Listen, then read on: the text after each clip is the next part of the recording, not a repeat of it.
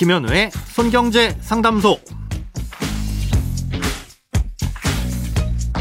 새는 돈 맞고 숨은 돈 찾아드립니다. 손경제 상담소 김현우입니다. 저축, 보험, 대출, 연금, 투자까지 돈에 관련된 고민이라면 무엇이든 맡겨주세요. 오직 당신만을 위한 맞춤 상담. 먼저 오늘 사연 만나봅니다.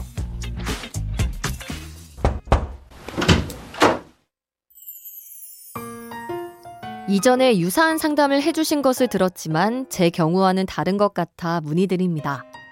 저는 올해 만 55세가 되어 그동안 10년간 가입했던 IRP의 연금 개시가 가능해졌습니다. 앞으로도 정년까지 계속 직장 생활을 할 예정이라서 당장 돈이 필요한 상황은 아니고요.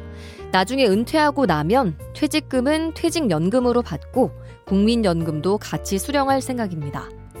그런데 연금 수령액이 연간 1,200만 원을 넘으면 세금이 크다고 들었습니다. 그러면 저 같은 경우 지금 IRP를 연금으로 수령하고 정기 예금 등에 넣는 것이 좋은가요? 아니면 그냥 미뤄두다가 필요할 때 연금 수령을 하는 것이 좋을까요? 개인연금을 수령할 때의 세금을 고려했을 때 월급을 받고 있는 중이라고 하더라도 미리 수령을 하는 것이 좋은지 안 좋은지에 대한 사연입니다. 아, 연금저축이나 IRP는 가입한 지 10년 이상 그리고 55세 이상 이 요건을 충족하면 연금으로 수령할 수 있게 됩니다. 아, 연금 수령의 조건은 10년 동안 나눠 받아야 되는 거고요. 그런데 이 연금이 지급되는 조건과 세금이 굉장히 복잡합니다. 아, 사연자님은 결론부터 말씀드리자면 개인적으로 납입하면서 세액공제를 받았던 IRP 적립금액이 연간 1,200만 원을 넘을 것 같을 경우 아, 미리 수령을 하시는 게 좋습니다. 연간 연금 수령액이 1,200만 원을 넘지 않으면 연금소득세로 많아봐야 5.5%를 과세하는데요. 1,200만 원을 초과할 경우엔 다른 소득과 합쳐서 종합과세를 하거나 16.5%의 세율로 분리과세를 하게 됩니다. 쉽게 말해 1,200만 원을 초과하면 세금을 많이 내야 된다는 거죠.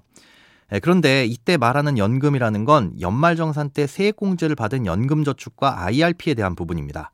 뭐 국민연금이라든가 혹은 퇴직금을 연금으로 받는 퇴직연금은 여기에 해당되지 않는다는 거죠. 또 개인적으로 연금저축이나 IRP에 납입했다고 하더라도 세액공제를 신청하지 않았다면 이 역시도 해당되지 않습니다.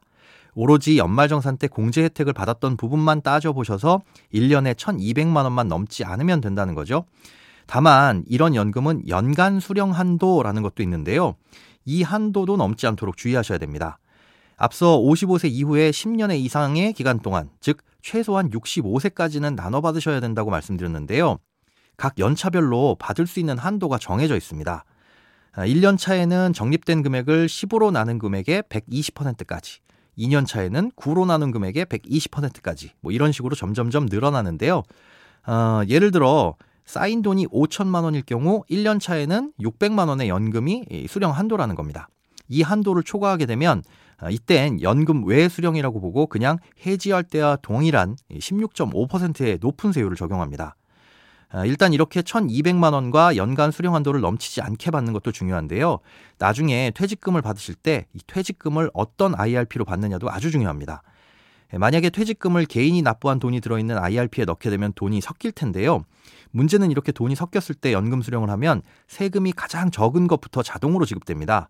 아마도 퇴직연금의 세금이 개인 납부액보다 적을 가능성이 높은데요. 그럼 퇴직금 먼저 연금으로 다 지급되고 나서야 개인이 납입한 돈을 받을 수 있게 되는 겁니다. 개인연금도 받고 동시에 퇴직연금도 받는 게 불가능해지는 거죠. 그러니 퇴직연금은 개인이 납입한 IRP와는 다른 별도의 IRP나 연금저축 계좌를 예, 만드셔서 옮겨두신 후에 받는 것이 좋습니다.